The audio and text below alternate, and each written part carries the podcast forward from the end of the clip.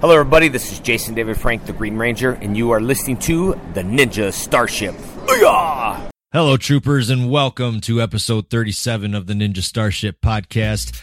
As most of you may know by now, there was no episode last week, but I promise I am making up for it with this one. We have Comic Con royalty on this episode, ladies and gentlemen. Pure Comic Con royalty. But before I tell you who it is, let me tell you about our sponsor, the Falling Down Beer Company in Warren, Michigan. Are you guys sick of the same old beer? Tired of the same old, same old all the time? Well, you can enjoy the golden, delicious freedom of the Falling Down Beer Company. They are fueling this episode with Ninja Chicken IPA. This is absolutely delicious beer and the official beer of the Ninja Starship podcast. Well, it's not really, but I'm saying it right now. It's got ninja in the name and it tastes delicious. You can go to fallingdownbeercompany.com and check out all the selections for yourself. There's other great beer like the Angry Beaver, Five Goat Army. They're so good. Mmm, beer. That Angry Beaver stuff is serious. And four announcements.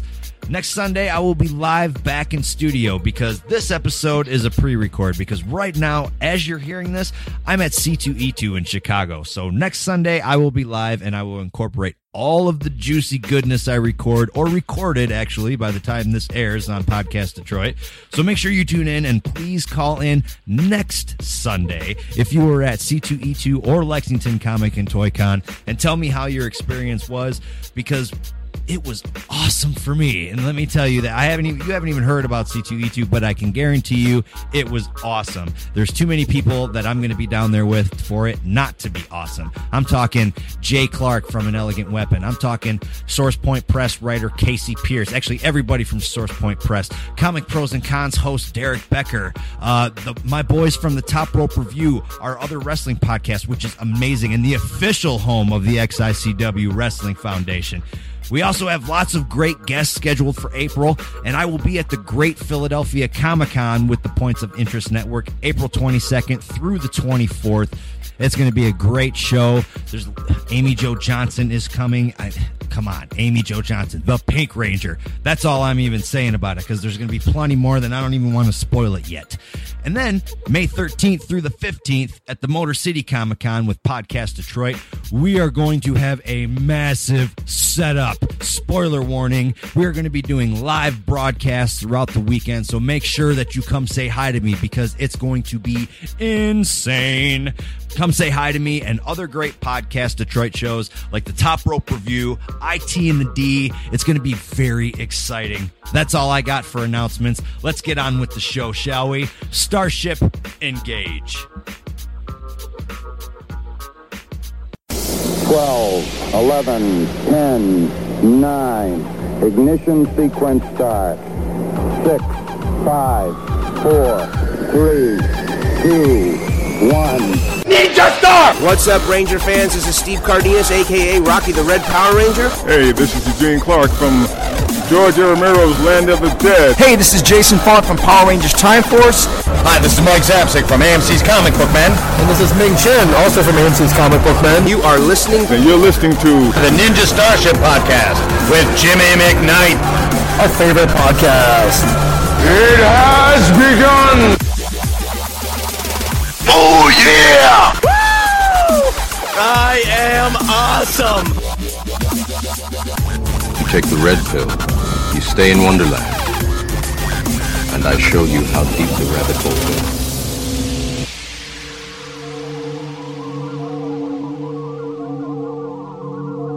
Welcome to the Ninja Starship. I'm your host, Jimmy McKnight. The Lexington Comic and Toy Convention. What a phenomenal show. This place, it was two levels. Two whole levels. I drove myself down there from Detroit. It took about five hours, wasn't bad. Uh, I also got to eat at a Waffle House all three days for breakfast, which was fantastic. I don't know, like, see, in Detroit, we don't have Waffle House. We have we have Coney Island. Waffle House is like a smaller version of a Coney Island, but with that 50s you know feel where they're where they're shouting the you know the orders to you and or shouting the orders to the cooks and you know it, it's got a, especially in Kentucky it had a very southern hospitality vibe to it it was awesome uh the and Lexington by the way Lexington Kentucky is beautiful, absolutely beautiful. The city is amazing. Uh, you know, it comes from like Detroit has a very different feel to it. It has a very uh, almost Gotham feel to it. And if you're from here, you know what I'm talking about. And then you go to to Lexington, you know, it's a, it's a much lighter feel. There's there's it's just a, a different ambiance of a city. But I, I, you know I loved it, absolutely loved it. Um, there was great parking as far you know I, I, got there early, but I had great parking. There was all kinds of options. Uh, really nice convention center and there was even a food court. So you could get real food. They had subway. There was it was just like a mall food court. You had your chinese you had your subway you had you know uh, whatever you wanted basically uh, but it was real food real expensive food but it beats the hell out of carnival chicken fries that you get at most cons uh, the staff was amazing. The Lexington Comic Con staff was absolutely amazing. I was able to get in a little bit early because I had press passes, so I got to kind of walk around and see, you know, how everything was set up and and you know do a little a little pre merch shopping on what I was going to buy, which was awesome.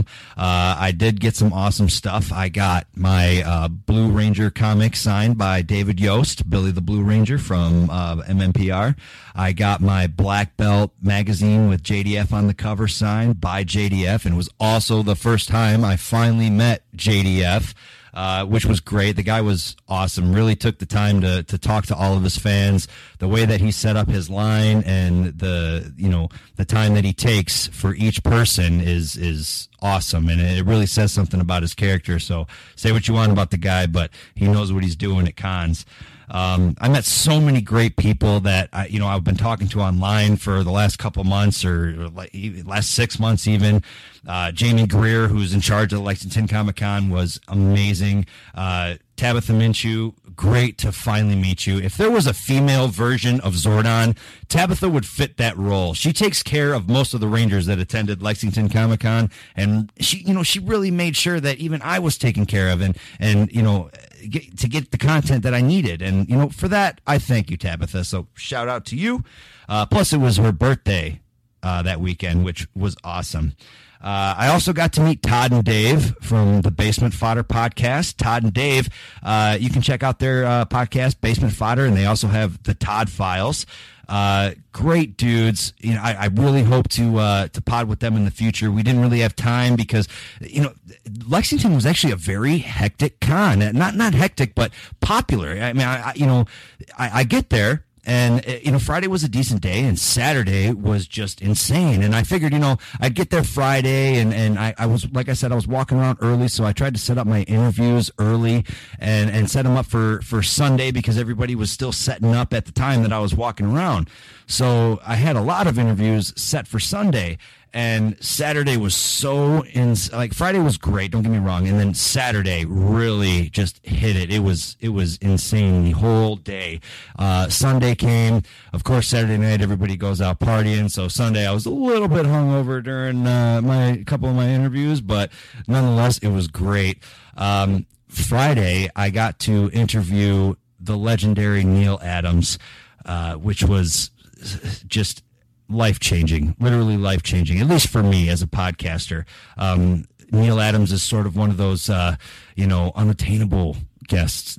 Neal Adams, of course, responsible for so many iconic covers: uh, Superman breaking out of the chain, uh, the the the drug issue cover from DC of Green Lantern and Green Arrow, where Speedy is is getting ready to shoot up, and, and actually, I'm looking at it right now uh, on my wall, and it, it's it's oh what, what's it, what's it say right here? It says, "You always have the answers, Green Arrow." Well, what do you have to say about this? And Green Arrow saying, "My word, Speedy is a junkie." I mean, this this was this was comic genius, especially cover genius. And you know, yes, it was still two green, you know, heroes, Green Lantern, Green Arrow, might be stupid, and you might hear him even say it's stupid, but it still worked, and people loved it. Uh, I also got to speak to Joel Adams, his son, who was an animator on things like uh, The Incredible Hulk and more notably King of the Hill. I know you guys know King of the Hill, an absolute monumental achievement of animation, and this man worked on it. So we get to talk to him, what it's like to be, you know, growing up as the son of Neal Adams. I also got to hang out with my podcast Detroit brothers, Mike Zapcic and Ming Chen from the Ming and Mike show on Podcast Detroit. Great times all weekend. I actually line danced for the first time on Saturday night uh, in the hotel bar of the Campbell House where I stayed. Uh, let me tell you something. The Campbell House, that place was beautiful. Very southern feel, you know, uh, big old horse statue when you're pulling up to it, but it was amazing. The southern hospitality there, the, the guest service, it's just impeccable. They really know what they're doing. I had a nice big flat screen, huge comfy bed, cheap drinks at the bar. I mean, you couldn't ask for more than that. And yes, I did line dance. I said that, but you know, what are you going to do? When in Rome. My first interview is with cosplay superstar Yaya Han. Yaya has an absolutely amazing story, and I found out a lot about her that I really didn't know, especially never meeting her before, and only seeing you know her photos and a couple YouTube videos you know, she is such a sweetheart. Really, you know, took the time to to to talk and give a good interview. As a podcaster, you can't ask for any more than the person that you're interviewing to really take the time and give you their attention. And she's such a sweetheart, amazingly talented. You can see her work at yayahan.com. She has done so many different characters and she gets them perfect. They are awesome, awesome, awesome cosplays. Uh, you know, instead of hearing me ramble on, troopers, I'm going to present to you cosplay superstar Yaya Han. I was born in China, but then raised in Germany. Raised in Germany, yes. that's what it is. Okay, yeah. okay. When did you make uh, the trip across the pond?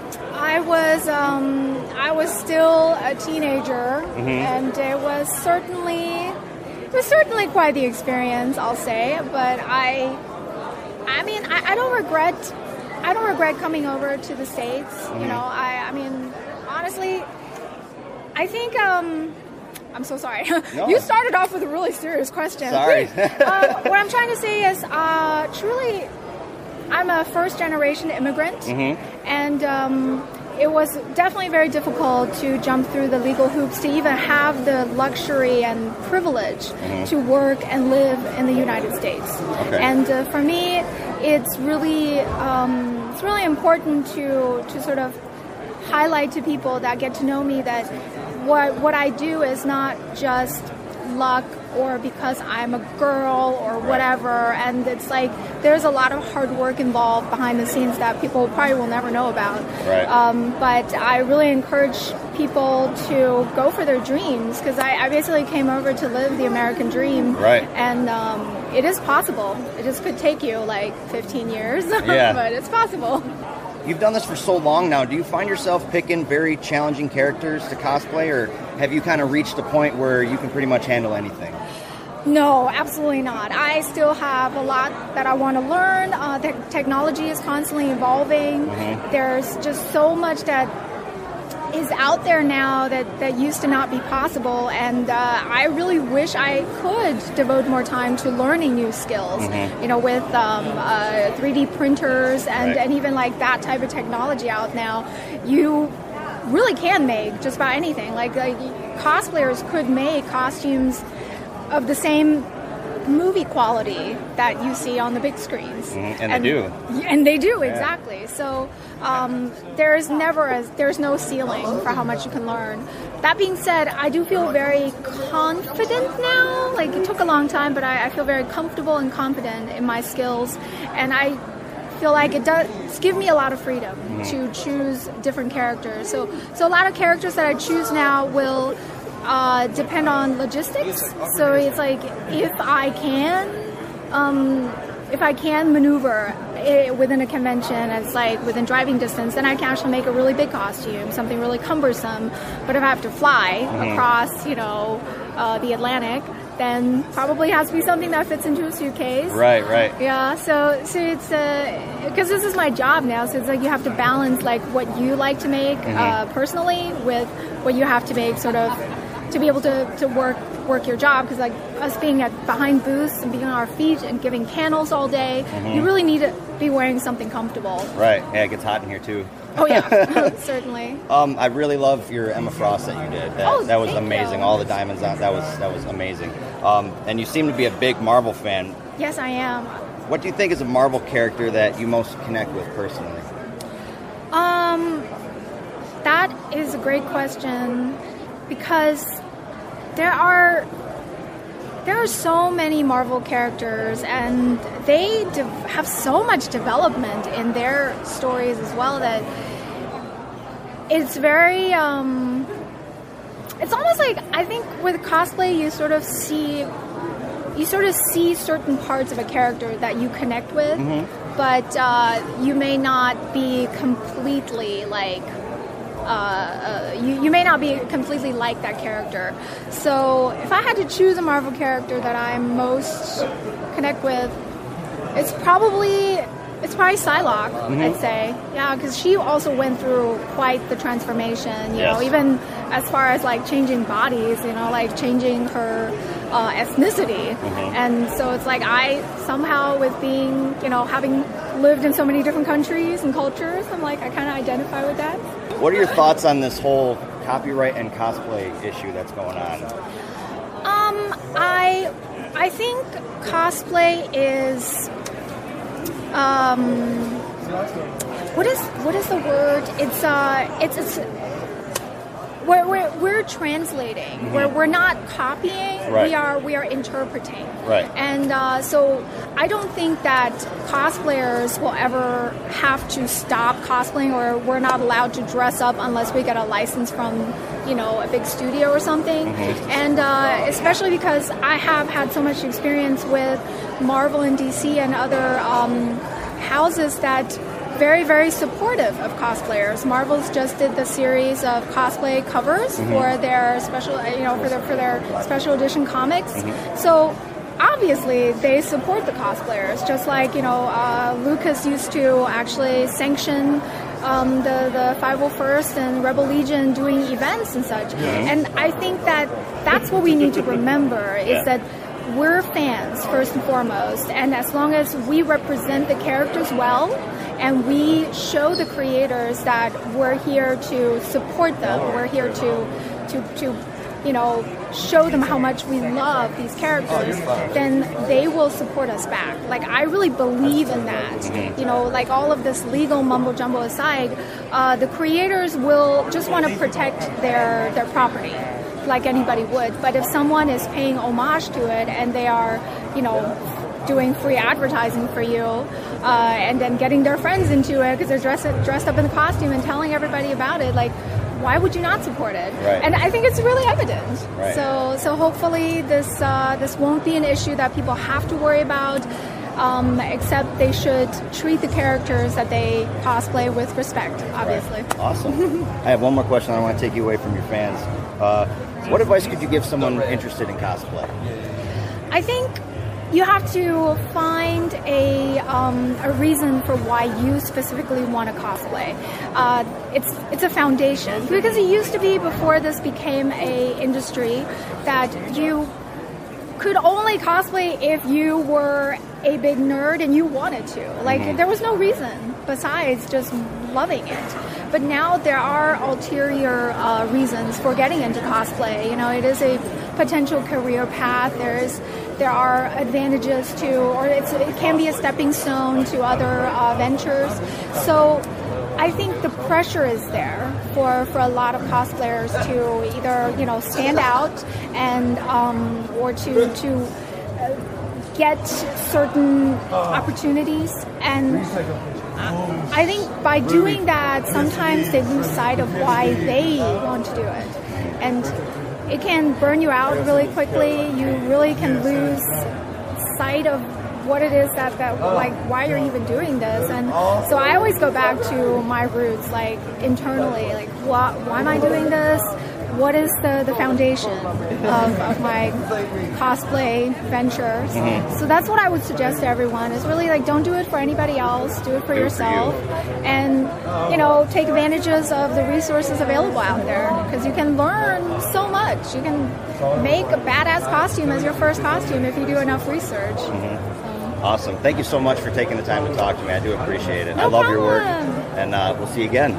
Thank you so much. Yeah, link me uh, when the interview goes live. Wasn't that amazing? I mean, what what an inspirational story for anybody. Uh, you know, she she was a first generation immigrant who came over here and made something of herself, and not just made something of herself.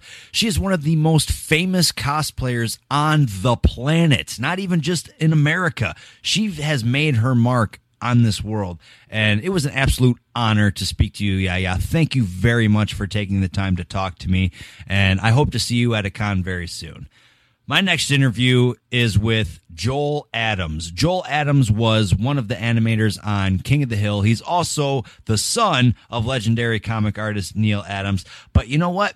Joel has a very interesting story as well because he really cut his own path. He didn't tell people who his father was to get him in the door. He made sure that his work spoke for itself. And that's something as you know anybody who creates something can really really appreciate you know you always want you want to make it on your own merit when you're a creator uh, or or an artist or, or just a creative person any you know at all whatever you create you want to make it on that you don't want to make it on the coattails of anybody else because where's the pride in that? You know, it, it, there there is no pride in that. What Joel Adams did is is something that many people really wouldn't do. A lot of people would take the easy way out, but Joel didn't. And you're going to hear that in this next interview. So, ladies and gentlemen, Joel Adams. You've worked on a lot of really cool stuff. You've worked on Sherlock Holmes, Incredible Hulk, King of the Hill. Did you always know you were going to be an artist? I always knew I was going to be an artist. I grew up in an art family. Mm-hmm. Uh, Neal Adams, the legendary comic book artist, is my dad. Mm-hmm. So I grew up with it around me. I started out thinking I wanted to do comic books didn't really work out for me, mm-hmm. uh, and I moved out to uh, Los Angeles to help run a studio out there.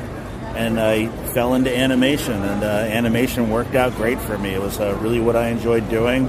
I found a lot of opportunities to be creative in doing it, so uh, animation is where I ended up. Right on. Did you find it easier or harder to make a name for yourself being the son of Neal Adams?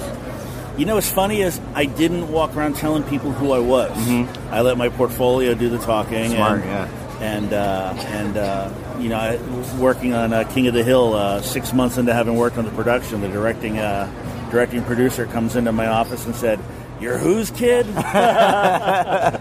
so uh, so I, I didn't really use my name because I didn't want that to open the doors for me. Right. and eventually people found out, and it didn't it didn't hurt or help me afterwards, but it, uh, it, more the experience is what helped me. You know, experience of growing up around the arts, growing up in a studio, and all that. So, how did you uh, how did you land the, the King of the Hill gig? Most most animation is the right place at the right time and being good. Uh-huh. Um, I didn't draw like Mike Judge when I when I came in, on board, but they saw that I knew how to draw. Mm-hmm. So they gave me they asked me to do samples. I did samples. I was able to do it, but animate getting getting a job in animation, like with most jobs, is having your resume on somebody's desk at the time they're looking for somebody. So I just gotten off of doing the Incredible Hulk, mm-hmm. And I started circulating myself, started sending resumes out there, and I, sure, sure, enough, I got a I got a call from Mike Wolf over at uh, Film Roman. Right on. And he said, "Hey, come and uh, come and try this out." So I did. Almost didn't take the job because I didn't think that I wanted to draw like Mike Judge, but right. then they gave me the scripts and they were so funny. I said oh, I had yeah. to be a part of Great this. show, man. It's such it was an show. amazing show. Probably, probably the best written American animated show ever. Mm-hmm. What, was, what was it kind of? What was it like working for Mike Judge? Was he was he tough to work for? I never. I mean, I met met Mike maybe three times the whole time I worked on the show, but uh, we always got notes from him, and he was very ah. specific about what he wanted. But at the same time, he was very open to moving the style forward. I mean, we obviously weren't drawing Beavis and Butthead. Right, right. We were drawing a style inspired by Beavis and Butthead. Right. So uh, he was very into moving the style forward, and that's what we did when we did King of the Hill. We took we took his Beavis and Butthead look and uh, cleaned it up. I was gonna say, yeah, it looked a lot cleaner than, than yeah. Beavis and Butthead did. Yeah, we even there was a little bit there was a you know a little bit early on where some of the directors thought we were moving too far away from Mike Judge, mm-hmm. but he sent notes back. No, no, that's I like this. Let's do, let's do it. Uh, are there any projects you're currently working on that you could talk about?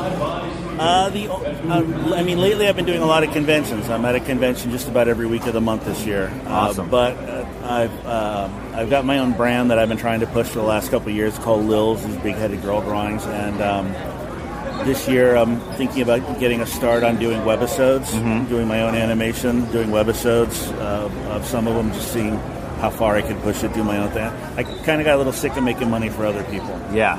You know, because I designed one of the hottest animated shows on television, Right. but I don't get royalties. I had a paycheck. So, Right. So uh, I've designed licensing for the Power Rangers. I got my paycheck. You know. Hell yeah. so uh, uh, now it's, I really want to do something that's my own, creator owned, and uh, see how far I can push it. I spoke with your father on uh, Friday about Batman v Superman. So now I want to ask you about Civil War. Uh, where do you stand, Team Cap or Team Stark? I- You know, I think I'm Team Cap. I was never an Iron Man guy. Iron Man just never made sense to me. Yeah. If, if it, you know, as, as a part of it has to think realistically. The Hulk punches Iron Man. The suit might survive, but you've got you know marmalade inside of it. Absolutely.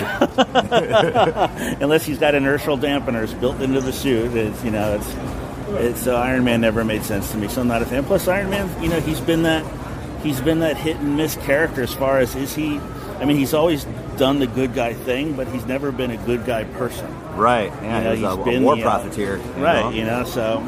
And Iron Man, I mean, Captain America has always been the hero. His Mhm. thing was being the hero. So, Yeah, I good like for the Captain sake of being good. Right. It's like with the X Men. I, I don't like Wolverine. I like Cyclops. Yeah. Cyclops was the hero. Right. Wolverine was the thug.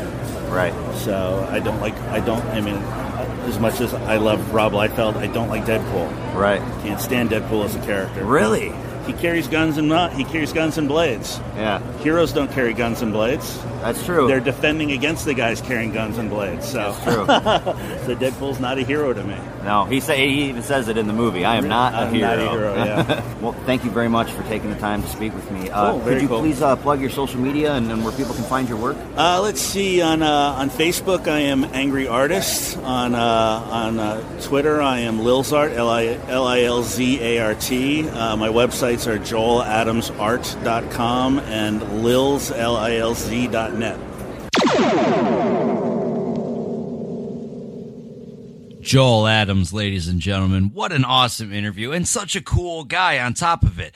You know, I mean, you got to be cool if you're working on King of the Hill. King of the Hill was just such a absolutely monumental just achievement in animation and not just from the people that made it but to the viewers as well. You know when you watch king of the hill the bobby i told you once i told you twice stop dancing with ladybird or the i sell propane and propane accessories. That's the best hank hill i got. I can't do any better than that. What do you want? This is a free show.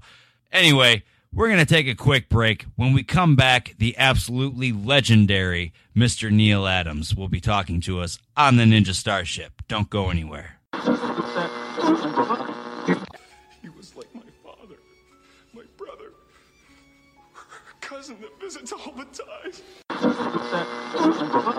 Ready? Ready. Time for time. It's on my Donkey Kong, bitch.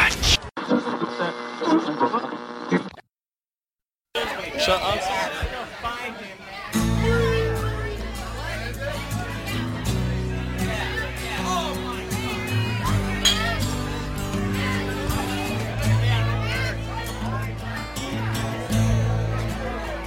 It going, dude?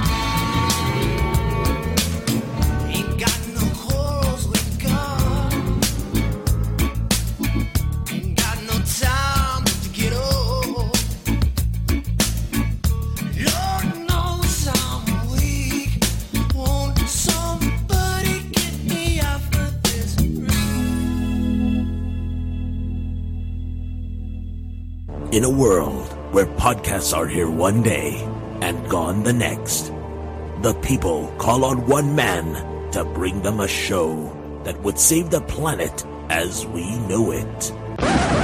This is not that guy. From Podcast Detroit and the Points of Interest Podcast Network comes a show that talks about Power Rangers, the Macho Man Randy Savage, movies and TV shows, comic books, and more. Brought to you by the host with the most, Jimmy McKnight. The Ninja Starship with Jimmy McKnight is live 5 o'clock on Sundays on Podcast Detroit. Email the show ninjastarpod at gmail.com. Oh, yeah. Hi, this is Ciara Hanna, the Yellow Super Mega Force Ranger, and you are listening to Ninja Starship. And we're back, everybody. Thank you for tuning into the Ninja Starship. My next and final interview is the great Neal Adams. Neal Adams is a man behind so many iconic comic book covers. Not only that, was a true ambassador for comic creator rights and is has a huge part in making sure that the creators of Superman, Jerry Siegel and Joe Shuster, received their due pay towards the end of their lives, but regardless, they got it. And it changed the game forever because back in the day, you didn't own what you created. If you worked for DC or Marvel and you created a character, they owned the character. Neal Adams played an instrumental role in making sure that creators got their pay, got their due, and with that has become an absolute legend, an ambassador in the comic industry. So, without further ado, I present to you the amazing, the legendary Mr. Neal Adams. I'm sitting here with comic legend Mr. Neal Adams. How you doing today, sir? I'm doing just great. Preparing the booth and uh, talking to vendors and uh, and other artists that come by because uh, we're kind of we're kind of a magnet over here. Yeah. Folks, folks come by and uh, bullshit and and uh, we're having a good time. Everybody's uh, everybody's happy. Yeah. This is like one of those like hey happy convention. It is. It's a gold not mine like some conventions I know. True, true. No, this is a great spot. You got you, Denny O'Neil. I mean, this is amazing. That's right. Two And kings Bob- in one place. Bob Can't beat that. McLeod, Bob McLeod, absolutely. My son Joel, who is the uh, actually the designer of the first four years of King of the Hill. Oh, right He was on. the character designer for it, and shared an Emmy for it. That's and fantastic. Buzz over there, that is probably the best comic book fan artist, who also did Vampirella right at the beginning of uh, when it went to Harris Publishing. Yeah. yeah. Right on. So he's uh, really quite good. Uh, and there's who else is there. Anyway, there's lots of guys here. Oh yeah. Bob McLeod is right across from us. What's his name? Uh, uh, Mike Grell couldn't make it because he missed his plane. Oh no! And uh, and um, as sorry as I feel about that, uh, we managed to take his booth and put my art exhibition up in his booth. There you go. So it worked out. He did me a big favor by There not coming. I just feel bad for the fans. Being such an instrumental figure in comics and, and doing such legendary covers of Superman and Batman, Hmm. I've been really wanting to know what your opinion is on this new movie coming out at the end of the month, Batman v Superman. Where does a man like Neal Adams Well, stand? Well, you have to remember that the, that that movie is based on Frank Miller's Right. Batman and Superman. So we have a pretty good idea of what's going to happen. Mm-hmm. But I'm sure they're going to change things for the movie because you know you don't want to make it the same because it becomes and you can't throw Green. Arrow in there. No, unfortunately. Maybe you Uh, can. They just haven't announced him yet. Well, There's a million no, other superheroes. But they got Wonder. Woman in there, and I think that's pretty good. That's gonna be they- and they- fantastic. They, got some villains in there that we've seen. Yes. elsewhere. And uh, I I mean, I, th- I think it's going to be. Look at. So far for DC Comics, it's been crappy Mm-hmm. As far as films are concerned. Yes. And un- and and for Marvel, it's been great. This could be the turning point. Mm-hmm. I think it will be. I think it will be. And they did it kind of trying to pull uh, uh, pull a, save the last Superman movie that they screwed up incredibly badly Mhm. by Oh, with the taking, giant kryptonite rock planet. Well, no, no, that's not the last one. The last one was oh yeah, Man of Steel. My bad. Yeah. Man of Steel, where um, I, I could list the things that were wrong. First of all, uh, they reprise Zod and Superman kills him this time. Excuse Mhm. me. In the first one, he didn't kill him. No, he doesn't. Well, if he doesn't Phantom kill Zone. him, why can't he not kill him here? Why is he suddenly less of a character? And excuse me, he's got one arm around his leg. Why doesn't he put his hand, one arm around his throat? Why doesn't he put his hand in front of his eyes Mhm. and stop those beams from coming out? He has two hands. Do you think that Zod's powers would have gone through his His hands? hand? Yeah, no, he's yeah. a he's a Kryptonian. But so is Zod. Look, I'm an Earthman. My, the beams from my eyes are not going to go through your hand. Believe me, it's not going to happen. It's stupid. Okay, It's okay. stupid writing, and then killing killing Zod, another bit of stupid writing. And oh, by the way, those beams coming out of his eyes Mhm. apparently were attached to a, a point in the back of his head because his eyes could only look in another direction. Yeah, he If had no head- ocular if movement his at all. head turned, he couldn't like look over and kill those people, fry those people. What the hell was that? And early in the movie, they had uh, they had found apparently the people who made the film found the only dog on Earth that would stay in the car when the family left the car. That's true. That's What- true. have That you dog would have ever- been gone. That's right. Yeah. What happens, um, as I understand it, the car stops, the dog jumps out and runs around in a circle waiting for everybody to get out. Yeah, yeah. This dog stayed in the car. What the hell is that? And then he lets his father die. He lets his father die. That's you could have, some- that's you could have a you could have a crappy dad. You would still save his life. You That's so like- true. It, I mean, and he's super speed. He could have done it. And My dad's a drunk, but I'm not going to let him die. true, especially He's in that do- way. Of course, That's a terrifying way. terrifying way, and he could travel like a blur.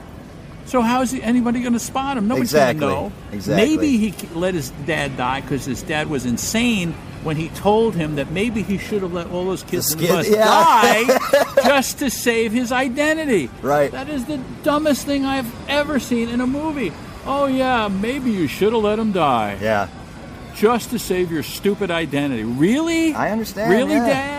Yeah, all mean, the kids. you- is it are- really worth Are it? you my dad? Are you a dad model? Excuse me. You've been farming too long, Mr. Kent. I think so. You've, you've been out in the field just a little bit too long. So that movie, okay, an incredibly stupid movie, yet very pretty. Mm-hmm. It also had uh, Lois Lane, who could imagine, who could apparently uh, fly an alien spaceship within about a half a minute. Right, right. She mastered it. Unbelievable. Just- Yeah. Maybe I mean, she they- downloaded something from to Jor-El. They're supposed to have guys in Area 51 that are trying to fly these flying saucers, and before they're halfway through, they burn up from radiation. Yeah. I'm just saying, chances are that wouldn't happen. It was a stupid movie. Well, what about the argument But- of he was a young Superman? That's why he No, made that's those a stupid mistakes. That's argument. stupid too. Okay. Really? I'm sorry. You can't be that young. Maybe he was, he was three years old, you know. Right. Let the other kids die, kid. Oh, you think so, Dad? I'll, next time I'll let them die. Right. To save my identity. What's an identity, Dad? Exactly. Stupid, stupid shit from beginning. Why did they fight in Metropolis? Destroying all the moon. buildings, yeah. Yeah, but those buildings fell down and people died. Yeah. I mean, a corner goes off a building. Guess what happens? People Crash. die. Why didn't they fly in the Sahara Desert? Didn't they have uh, robots flying in the in the Sahara Desert? In, that, in the what was the robot movie? Transformers, They yeah. went to the Sahara Desert. Yeah, that's Knocked true. the head off the Sphinx. Who gives a shit? Right. I'm right. just saying. No people out there. Yeah, there's no people. They kill people. So now what they did was they hooked the new movie, which might have been a takeoff of Frank Miller's thing, to that movie where Bruce Wayne gets pissed off that he let so many people die. Mm-hmm. See, and Mhm. so like, oh, maybe They- like, they listened to the fans They listened to the fans yeah. and paid attention. Uh, maybe uh, we'll make Batman pissed off for the same reason the fans are pissed off Mhm. because Superman is stupid. I'm just, I'm just saying. No, it's oh yeah, it's fine. You know. Anyway, so that's I call that a smart thought, you know, Mhm. and and they seem to be doing smart things. Mhm. So I, you know, I have very high hopes for DC Comics to, to do this. I'm always sad when they, you know, they throw a, a project in the crapper like the Green Arrow movie, Yeah. and they don't use John Stewart. Green Lantern movie, and they don't use John Stewart. True. Hal Jordan. Yeah. Really? Excuse me. And with that movie, it's like you know, Ryan Reynolds did a, a decent job of playing Hal He Jordan, did, but, but- the movie was just oh god. It was all CGI. Was Yeah, and his suit was. weird Come on now. and the outfit. Put on some clothes. Uh, that was a sad. It was a sad movie because they just left out the good stuff and Yeah. put in the bad stuff, and that was sad. And that you know, and when they announced it, they said you know they're going to be Hal Jordan, the Green Lantern, and all the kids in America went, "Who the hell is Hal Jordan?" Mm-hmm. Isn't Green Lantern John Stewart? Right, John Stewart. That's the guy we watched had, on yeah. Saturday and Sunday on the Yeah, cartoons. 10 million people can't be wrong. Yep. Well, they lost 150 million dollars. Oh my God. 150. I can't even contemplate No. that number. Just no. imagine. Let alone having it, let alone it. losing it. so obviously they're that they've taken a few years to you know discuss it, and now they've realized that probably they are going to make another one. Yeah. But of course, you got to know they're going to have John Stewart. Absolutely. Gotta gotta have it. So they've made a lot of mistakes. I, I think so. Made a And- lot of- yeah, the, you you were talking about the the previous Superman movie where Yeah. he's like as a bastard son. Excuse me. Out of nowhere, like- Superman, really?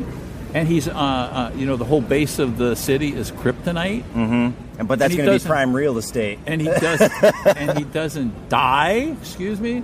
A little piece of kryptonite will turn Cripples the him into guy. jelly, and Yeah. you know he's surrounded by this stuff. Walking around. Uh, unbelievable, unbelievable, worst stuff. Oh, I don't know. You know, it's and this is the other thing that gets me is that in the last movie, uh, they recycled Zod, Mm-hmm. not Darkseid, Right. in Apocalypse or Brainiac. Right. Or, what the hell's going on? Why Do you guys Zod? actually not read the comic books? Oh, that's it.